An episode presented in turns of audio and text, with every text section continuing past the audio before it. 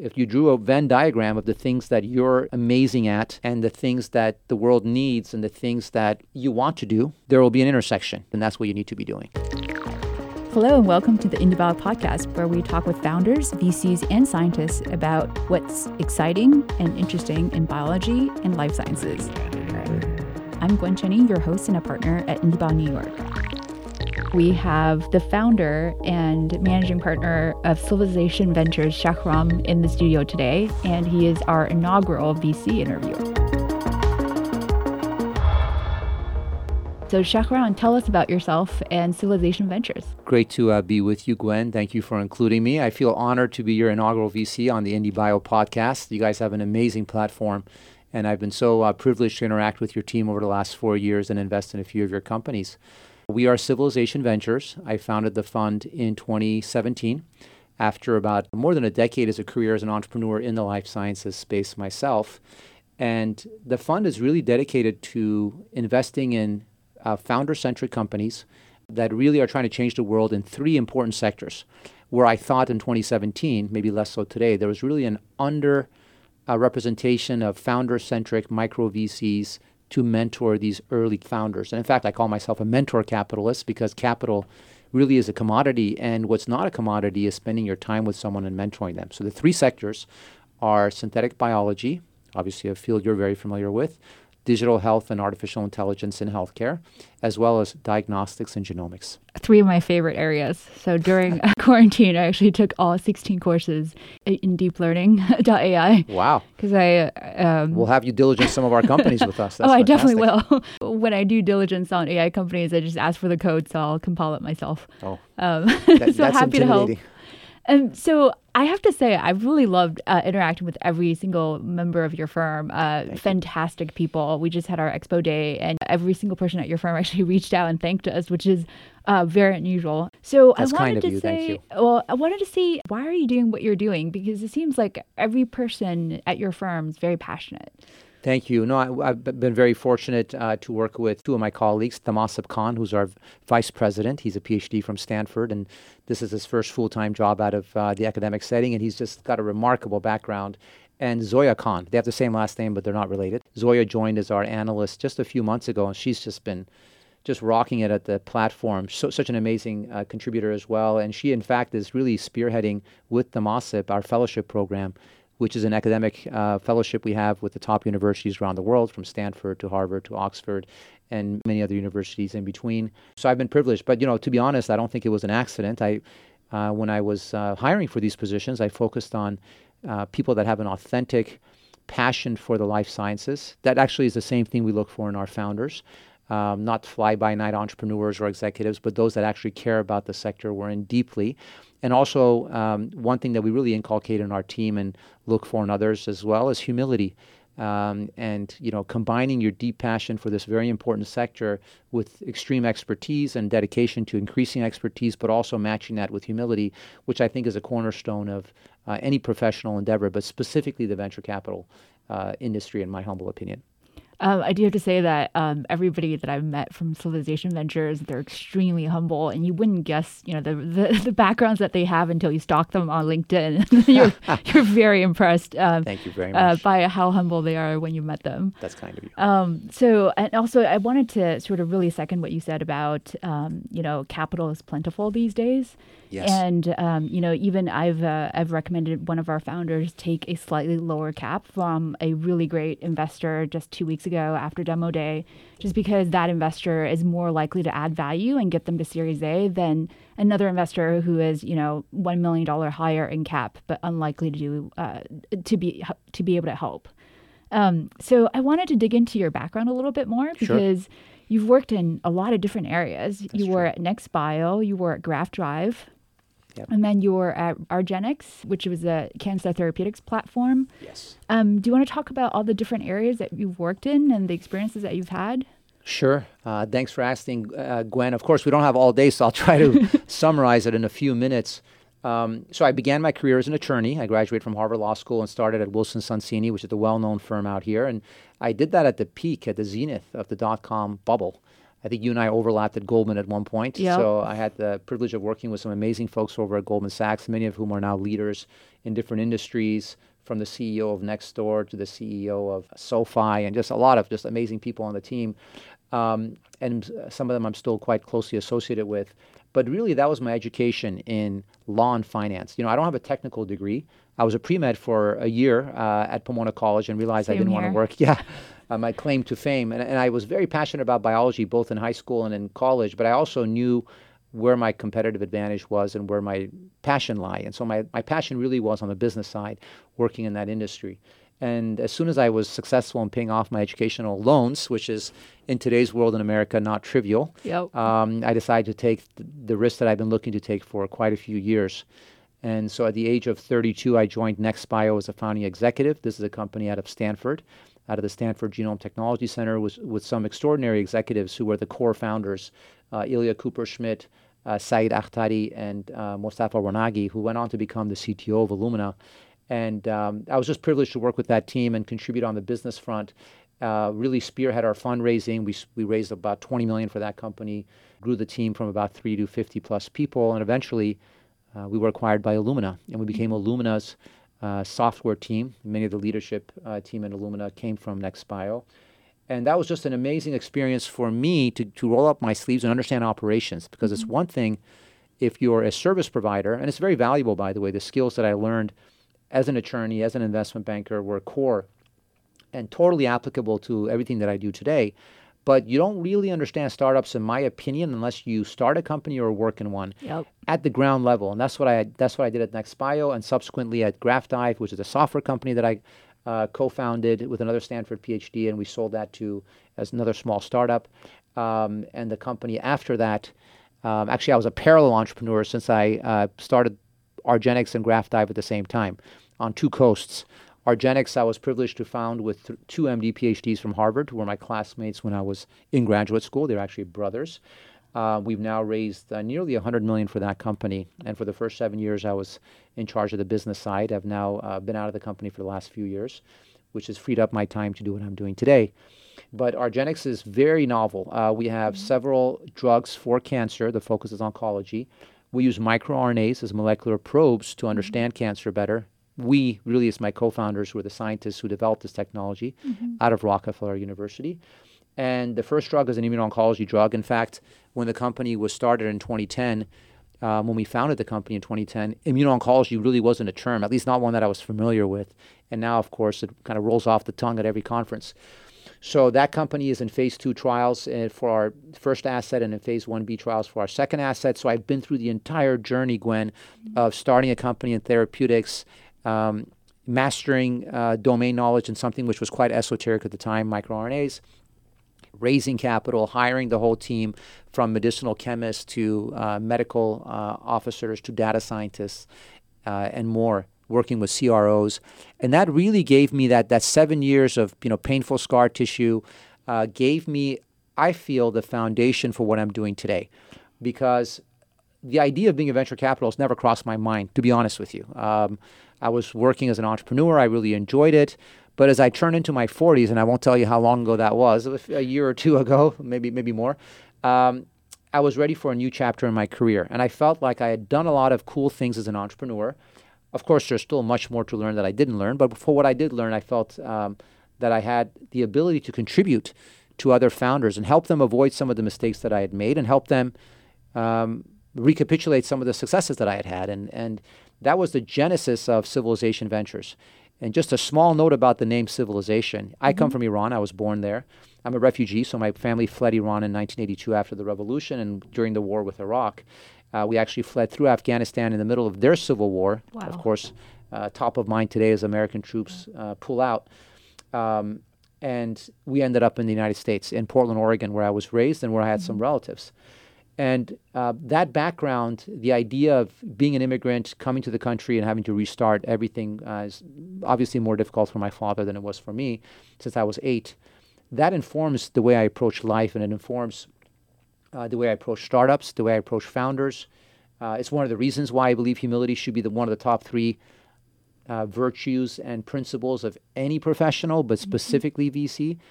because having been on the other side of the table, you know, when you're an entrepreneur and you're pitching venture capitalists, they hold a lot of power. Mm-hmm. You know, at least they think they do, but certainly ostensibly they hold the wallets, the, the pocketbook. And so, and I've been rejected, uh, I mean, more times than I can count. I, I try to tell entrepreneurs, I hope they're more successful than I was as an entrepreneur because our rejection rate for the companies that I raised capital for, and I raised over 100 million of capital for those companies uh, with the team, 98%. Percent You know, mm-hmm. like if you talk to a 100 VCs, you're probably going to get rejected by 95, 97, 98 of them. And that's okay. It really mm-hmm. takes just one to say yes Yep. that you want to take capital from. And so you have to have thick skin, but also be humble and not take it mm-hmm. personally. Yep. So, yeah. completely agree with you. Uh, I actually tell my uh, IndieBio founders one percent, just assume one percent hit rate.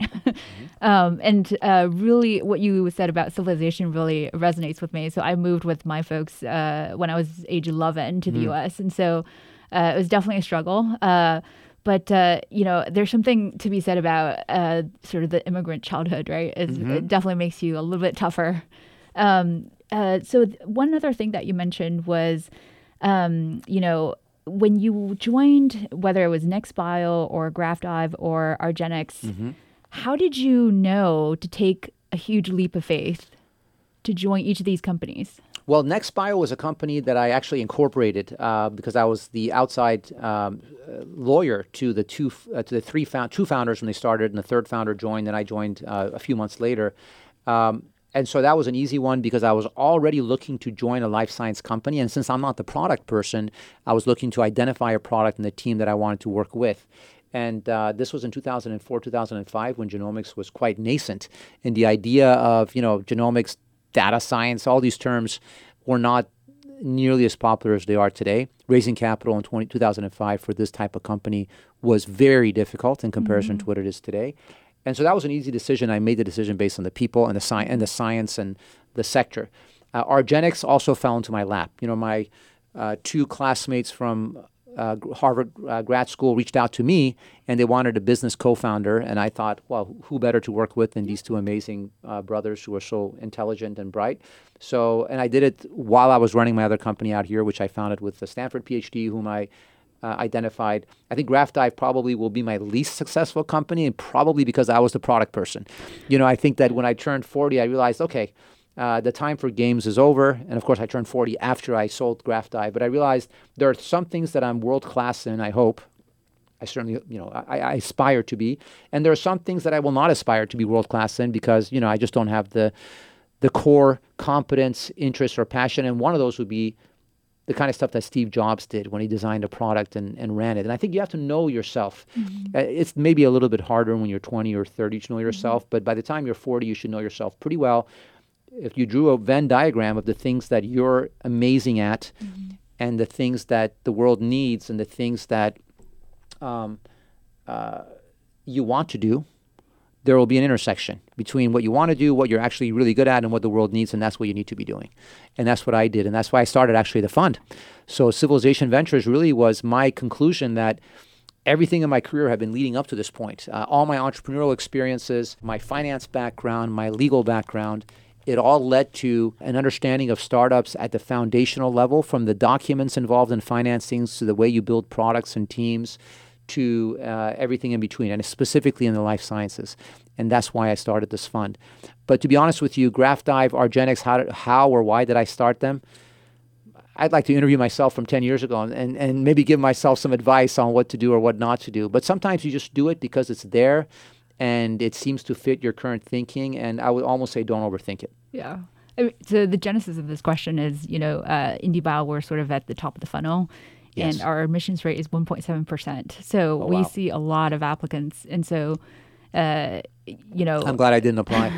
so so I mean, we we have to um, sort of be able to find that special something within the you know the first or second applicant calls, right? And so I'm always curious. You've had several wins. I'm always curious. What did you find in that first meeting or second meeting? What was it about the founders that made you decide to invest or to be fully on board as a co-founder? Such a core question, Gwen, that goes to the heart of our profession and the difference between, I mean, obviously the venture profession has an enormous amount of luck associated with it. Yes. And it's a mistake to to think that although luck is a core part of a lot of outcomes, that it is actually the game. It's not. Yeah. What what you have to do is optimize for the things that aren't subject to luck, Mm-hmm. and that is an understanding of people, understanding of technology, and Mm-hmm. an understanding of the sector. So, to your question, um, if I were interviewing people for IndieBio, or certainly when we uh, speak with founders for funding, we really focus on their authentic connection and interest and expertise in what they're doing. Mm-hmm. You know, are they involved in, in, in you know diagnostics because it's the flavor of the month with COVID nineteen, or did this person spend five years in the lab at University of Pennsylvania working on a technology which is relevant to diagnostics, uh, or gene editing, or whatever their uh, sector focus is? So that's critical we try not to have too many preconceived notions on what works or doesn't work in a founding team, uh, but we do try to pay attention to the dynamics of the founders, if there is more than one. Do they get along well? Are they interrupting each other or completing each other's sentences? You know, are they spouses? I'm not going to say that we'll never invest in spouses, but I do think it adds a layer of complexity that one needs to evaluate. Sometimes it's a great thing to invest in siblings that are co-founders. Sometimes it's a disaster. It just depends. So we try to really use a multivariate approach, uh, but it all comes down to the founders, their core expertise, uh, and why they're trying to do what they're doing because it's such a difficult journey, even under the best of circumstances. I'm putting aside the outliers where someone starts a company and they're acquired the next day, mm-hmm. or you know they start a company with some big fancy, well-known East Coast VCs and they're public in the next month because they did a 300 million Series A. Okay, that's that's not the game we play. We're not here to engineer financial outcomes before the product even is formulated. I'm not going to mention companies, but some have been announced in the last week, competing with some of my portfolio companies where, you know, the Series A is a $300 million round, and you have all the fancy VCs and the press releases saying, you know, we're going to change this and that. Like, come on, guys. What you're doing is you're you have a big wallet. You need to put the money somewhere, and then all the rest is going to follow. So mm-hmm. that that's a different game than the one that we play Yeah. we look at the founders to bring something to the table from day one, not just take a billion dollars from us and you know kind of go public. And if it all fails, the public investors are left holding the bag, which is mm-hmm. what happens in biotech more times than not. Mm-hmm. So we try to take a long view towards technology, industries, founders, and really help them achieve their potential, but also help them develop products that people will use mm-hmm. that'll get to the finish line. I'm very confident, and maybe I shouldn't say this, but that the products we're developing at the drugs we're developing at Rgenix, I think they're going to be approved. Uh, it- the, the science is extremely strong. And by the way, if it does get approved, it's not it's no thanks to me. I mean, I'm not the scientist or the developer of the products, but it would it would be good luck if they get approved. But that's something to take pride in, right? The fact that the science is so uh, solid that the development of the company was with a long term view. I started Rgenix with my co-founders in 2010. We're now sitting here in 2021 and no one has seen an exit, that's okay. We're here to help patients. We're here to help uh, people live better lives. And if it takes 20 years, it takes 20 years. Yeah, and this goes back to what you're saying when you're recruiting is you're finding you're looking for people that actually have a real passion for life sciences and biotech is that Right. this business is not a quick win, quick get No. rich scheme type of uh, sector. Not at all. And I'll just mention some of our portfolio companies. You know, I was very fortunate to be the first angel investor in Omada Health back when I was uh, in my executive days. I had a, a meager savings account that I'd put together after paying off my loans, and I didn't put a down purchase on a home or anything like that at the time. What did you see in that team? Well, actually, they were my friends. So uh, Adrian James, one of the co-founders uh, of Omada Health, was a buddy of mine through a mutual friend. And when he decided to start Omada with uh, Sean Duffy, they actually reached out to me as a friend and said, "Hey, we're we're working at IDEO, which ended up being kind of one of the sponsors of the company, thinking about spinning out this idea that takes the digital um, that wants to digitize the diabetes prevention program that is uh, something innovated by the NIH.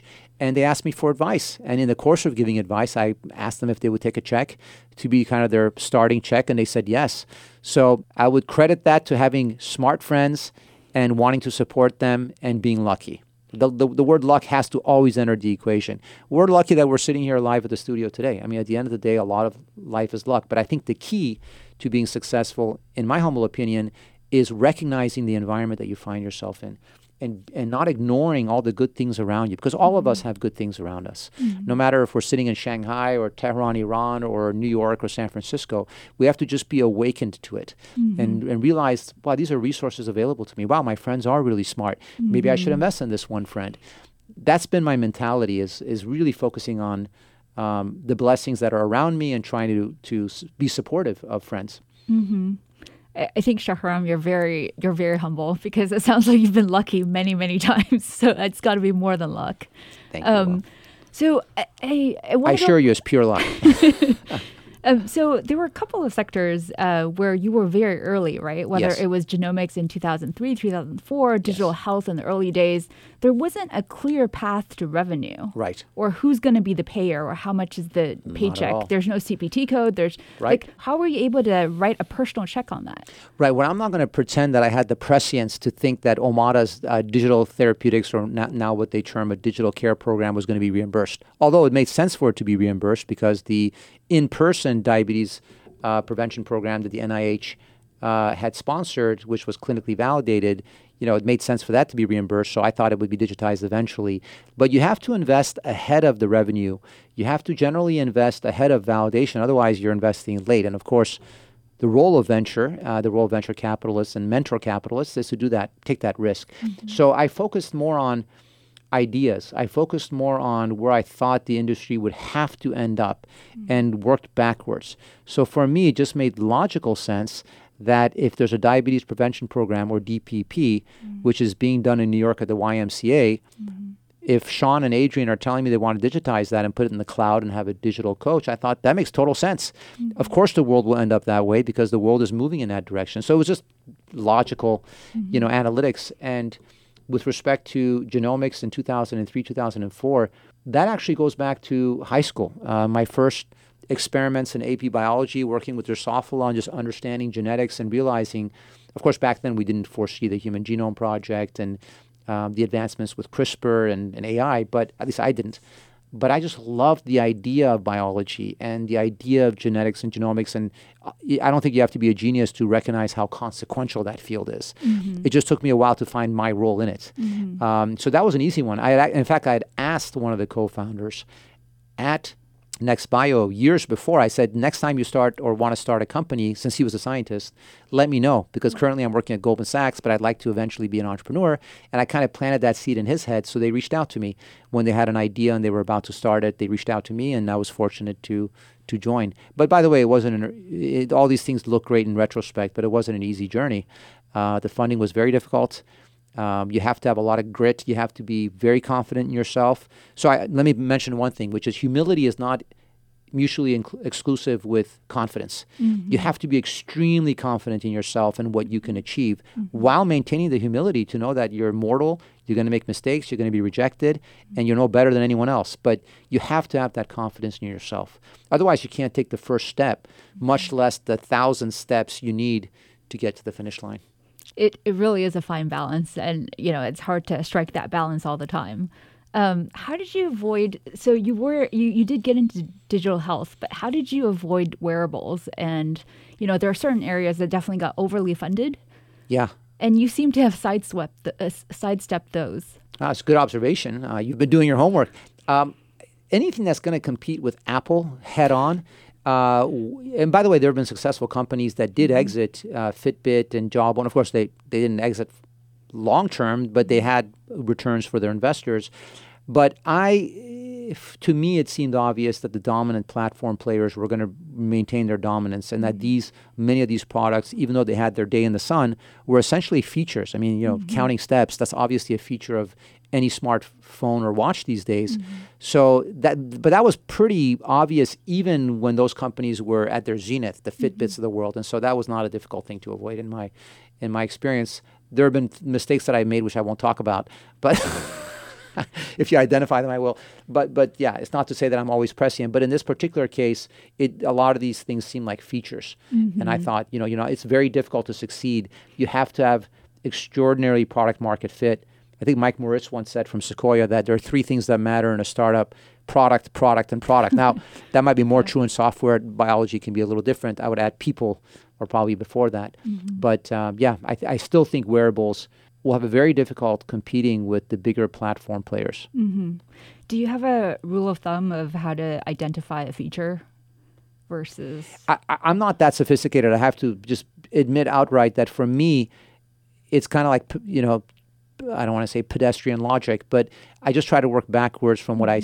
I mean, to a certain extent, Elon Musk. No, no, way comparing myself to him, but when he decided to start SpaceX or fund it, mm-hmm. and the same with uh, Tesla, his calculus was pretty simple. Mm-hmm. You know, we mm-hmm. have to get off of carbon fuels. Electrical cars are the future. Okay, let me fund this company doing it. Mm-hmm. Uh, I would say again, drawing no parallels to the genius of Elon Musk, but for me, looking at the universe is that simple. Mm-hmm. You know, obviously the future is genetic engineering mm-hmm. for curative diseases. I think it'll be genetic engineering for more than that, which mm-hmm. is something that we're not investing in now mm-hmm. for obvious regulatory reasons.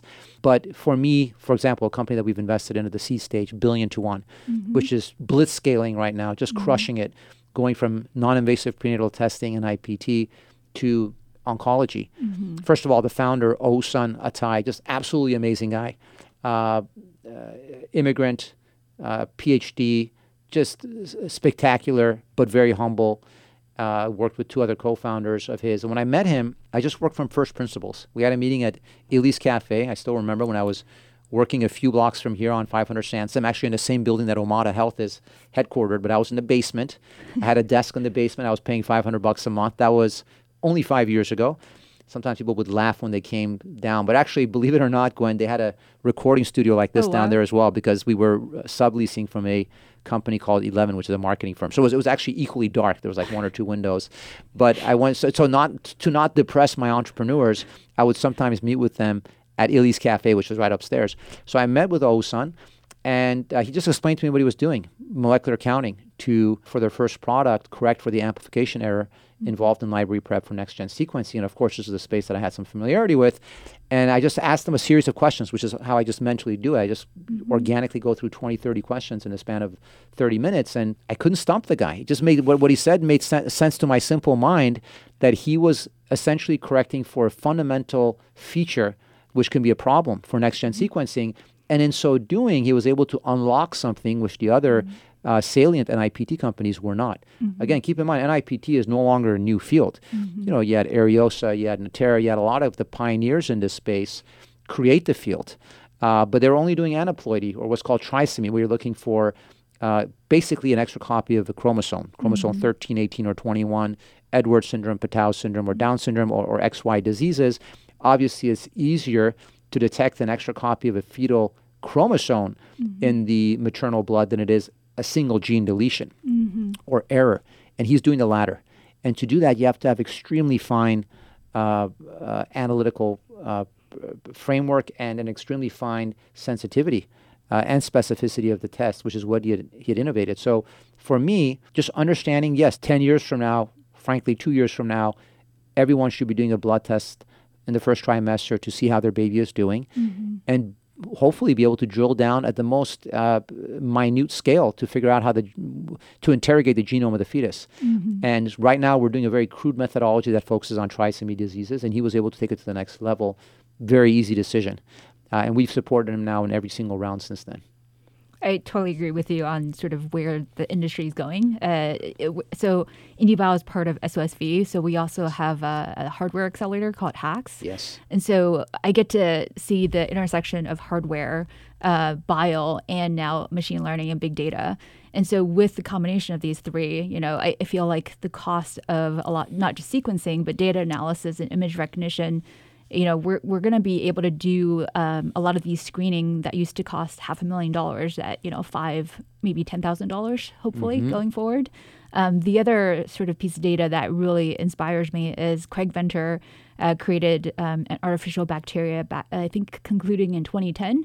Correct, and yeah. Uh, yeah. he hired 20 of his uh, closest friends for, I think, $40 million total. Uh, wow. took 10 years.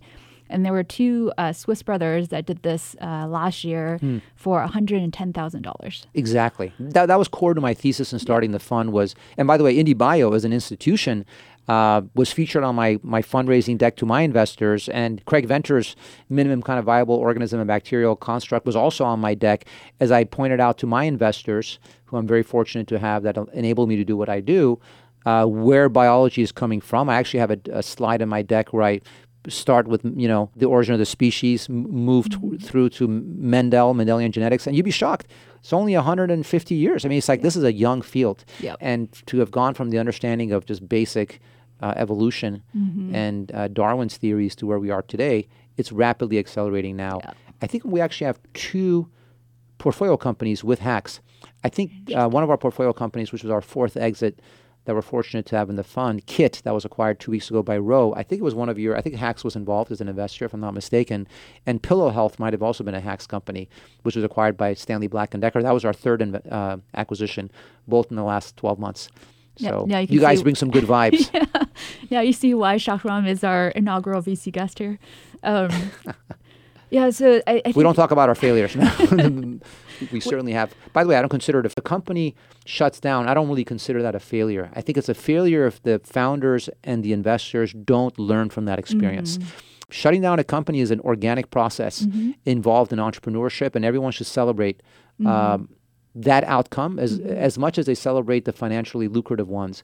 But failure is if an entrepreneur succeeds and becomes a billionaire and doesn't maintain her humility and doesn't mm-hmm. give back to her community. Failure is if an entrepreneur has to shut down something uh, but doesn't take care of their employees in doing so. Mm-hmm. Failure is if someone engages in malice towards others. That's what I consider failure and and learning and going through chapters in your life, whether it's opening the chapter for I don't know, uh, buying a home uh, or marriage or having a child or starting a company. These are chapters in one's life.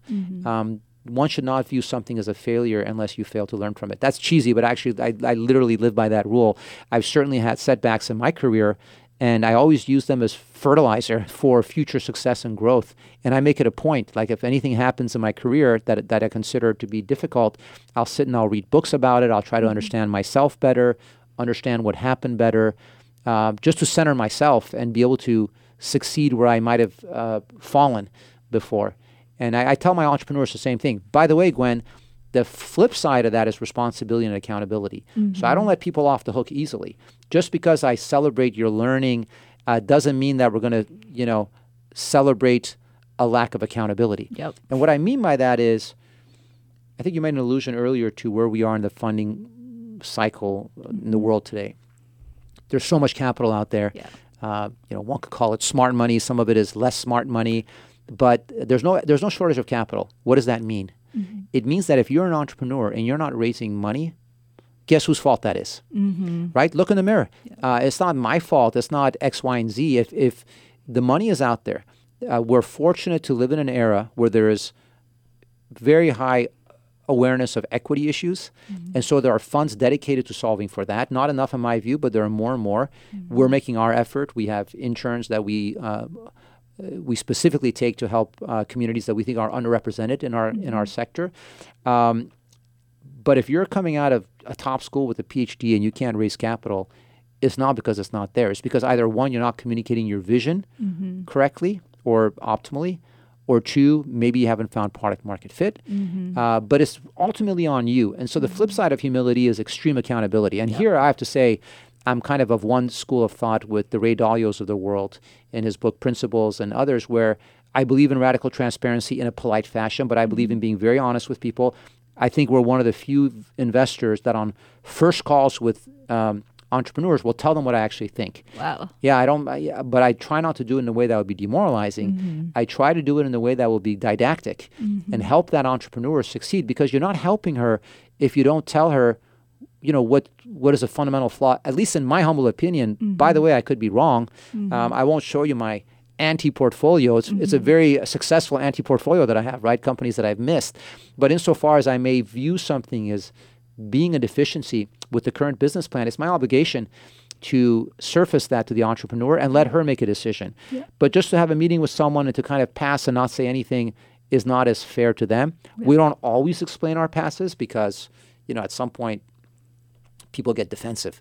But if we see something obvious, we'll just say it in the meeting Yeah. and hopefully we make a difference. I really, yeah, I really like your approach on this. Um, and to to your point about type one error and type two errors, I think the type two errors hurt a lot more because I, I keep a list as well.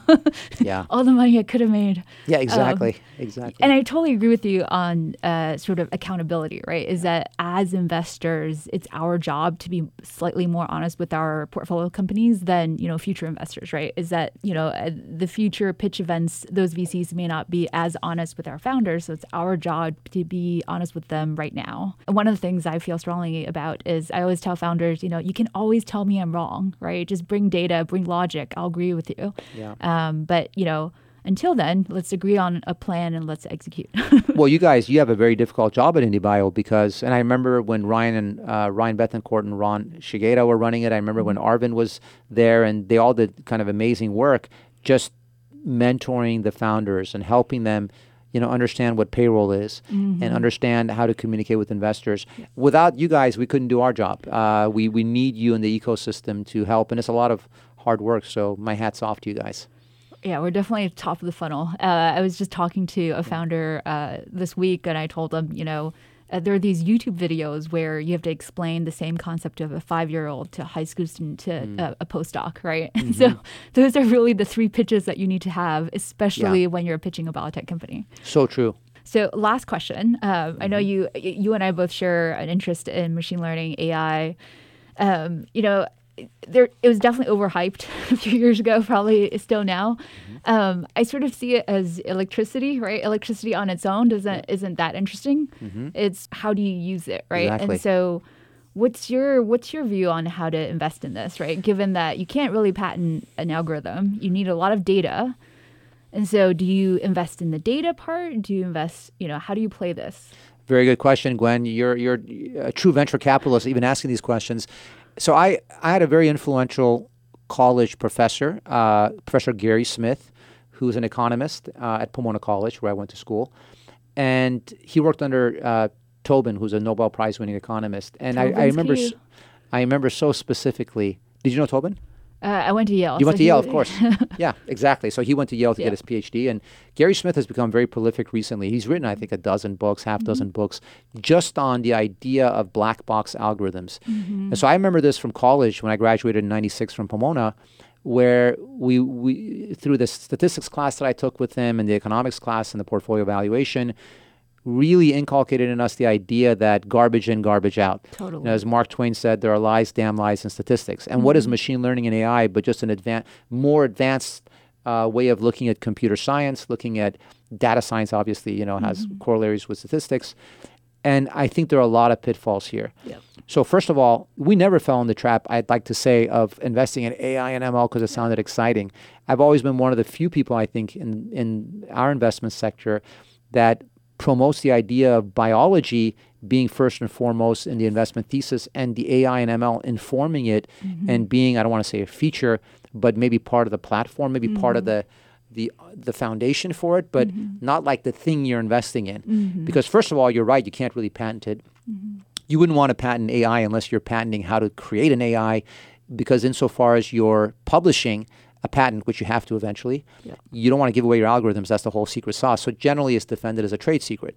And when we look at companies that you know, and we saw a lot of these over the last four or five years, we're doing ML for this, AI for that. My first question is, okay, but but where does that really get you? So A- AI for diagnostics. So what? Mm-hmm. Why am I better off applying machine learning to colorectal cancer detection as opposed to some novel biology and markers mm-hmm. combined with informatics, mm-hmm. chemo or bioinformatics? Why is that an, an inferior or superior approach? You have to justify it. Using the word AI and ML just because VCs are writing blogs about it means nothing to me. Um, my focus is the product Yeah. and what the path is for that product to impact lives and w- how the software fits into that. So NextBio, the company we discussed earlier, um, that I was fortunate to be a, an early executive in, was an ML-based software-based informatics platform analyzing genomics and genetics information when that really wasn't even a thing. Uh, I won't mention who, but the CEO of if not the most prominent, one of the top two most prominent companies in the sequencing space, met with us, and he was looking at an iPad, c- calculating numbers uh, on the genetic information that we had, and he and he was asking, you know, is this happening on the device? you know, wow. everything we had was cloud computing. We had hundreds of servers, so we were the, one of the first companies to do that. Mm-hmm. And back then, the ML was not used as a term of art the way it is today in 2004 and 5. Mm-hmm. So we used the next best thing. We called it a search engine for genetic information. Oh, wow. But of course, what underlied it was the uh, the platform, which was based on ML and AI. So I always view it as just software, and, yeah. and and I think probably like yourself, I took software classes when I was in high school. I programmed a little bit, didn't really get anywhere with it, but you know I'm, I'm I was conversant enough to understand it, and I've now run two software companies, GraphDive and nice. NextBio. So I have a, a, pretty deep understanding, I hope, or, or, or deep enough mm-hmm. as a former executive running these companies of what it actually is, you know, hiring and working with my CTO and VP of engineering. So I'm not dazzled by someone mentioning mm-hmm. things or, or if someone claims to be an expert in AI and they say this guy's really smart. Okay, so I mean, what, is, what does that have to do with the end market we're in? And I think that's often overlooked. Mm-hmm. Because this isn't just ordinary software. This is healthcare. Mm-hmm. This is the life sciences, and it's different. Yeah. I, I, think that's one of the key differences between um, application of AI ML to life sciences versus other sectors is that, you know, certain sectors you you can give them a black box and they'll take the answer, whereas right. when you're diagnosing the health, you know, it's a it's a cancer diagnosis or where the right. tumor is or what's the next step no doctor is going to take the culpability of, you know, well, this is just what the black box told us to do. Right. Right. And, and so, if, exactly, Gwen. And just to, to, close a circle on my thinking, I realize I digress. Gary Smith has written now many articles and books over the last two years, mm-hmm. uh, well, certainly many articles, I think a few books on this idea of these black box pattern fitting ML platforms. Mm-hmm. And it's very difficult to scrutinize, to be honest with you. Mm-hmm. When you're looking at a company that claims to be doing X, Y, and Z, we try our best to scrutinize it and say, well, how do we know you're not pattern fitting? Show mm-hmm. us your mm-hmm. data sets, show us your models. But even then, it's very difficult. I mm-hmm. think there are very smart investors out there like Vijay Pande and Andreessen, who is someone that I admire, he's a, uh, and I've enjoyed uh, interacting with, that actually do look at source code, I think, because he has that specific expertise. I do not. Uh, we have advisors that do that for us. But but that's what you have to do to really scrutinize yeah. and interrogate whether that's the worthwhile platform. Um, and this is not to say that AI and ML aren't pivotal, transformational technologies. Obviously, they are. Mm-hmm. Reading a book now on AI taking over the world, which is pretty scary. But it's just, and by the way, what, what Grail is doing, what Thrive is doing with respect to screening of cancer, looking at methylation markers, uh, large da- sample sets of tens of thousands of mm-hmm. individuals, that's not something that a startup can readily recapitulate. Yeah. Yeah. I mean, that you have to have the resources of a billion dollars of funding, which Grail did, mm-hmm. to be able mm-hmm. to do that. And in fact, the head of Grail's AI and ML is my good friend and my VP of engineering and CTO at NextBio. So I'm very familiar with what they do, and they're absolutely world class at it. Mm-hmm. Very difficult for us to fund a company to compete against that billion in funding. So we try to find uh, sweet spots. For example, our company Foresight out of mm-hmm. Stanford that we sponsored um, where it's not just AI and ML brute mm-hmm. forced against all the data you can gather from tens of thousands of patients, but rather mm-hmm. a novel discovery in biology. Mm-hmm. In this case, um, the biology is being published in the next uh, couple of weeks, I believe, combined with ML and or informatics or just software, depending on the flavor, combined with novel microscopy in some cases or devices, or there are many elements to it. Um, and for us, we take that multi-element approach in evaluating these companies. Got it. Super cool. Uh, the two things that I use to sort of stress test uh, uh, ML claims is definitely you know ask for the code and compile it yourself, mm-hmm. and uh, number two is uh, ask for you know what's the they usually have you know anywhere from ten thousand to to fifty thousand data points. Ask for what's the next stepwise function for an improvement in your algorithm, right? And sometimes it'll be you know five hundred thousand data points or something. So wow. it's not linear. And the third thing is ask the the CTO how do you break your code? Like what are the different ways that you can break um, mm-hmm. you know your predictions? And if the answer is, you know, oh, there's no way you can break it, it's never correct. amazing, yeah. You, yeah. You, I think that's an amazing way to approach it. Yeah, cool. Yeah. This has been a great conversation. Um, I may bug you for more ideas on who to interview because the the ones that you named, I may not be able to get this year, but I, I, will keep working on it. Well, if you're asking me for good people to interview, uh, generally in our sector, there's so many. It's hard yeah. to have. Uh, it's hard to know where to begin. Uh, but we have so much respect for our colleagues that we worked with and co-invested with. Um, that I would just say, do all of them, and I, I uh, eventually, you know, all the all the all the great ones. Yeah. Awesome. And thank you for starting with me. Uh, I really appreciate it. Thank you so much.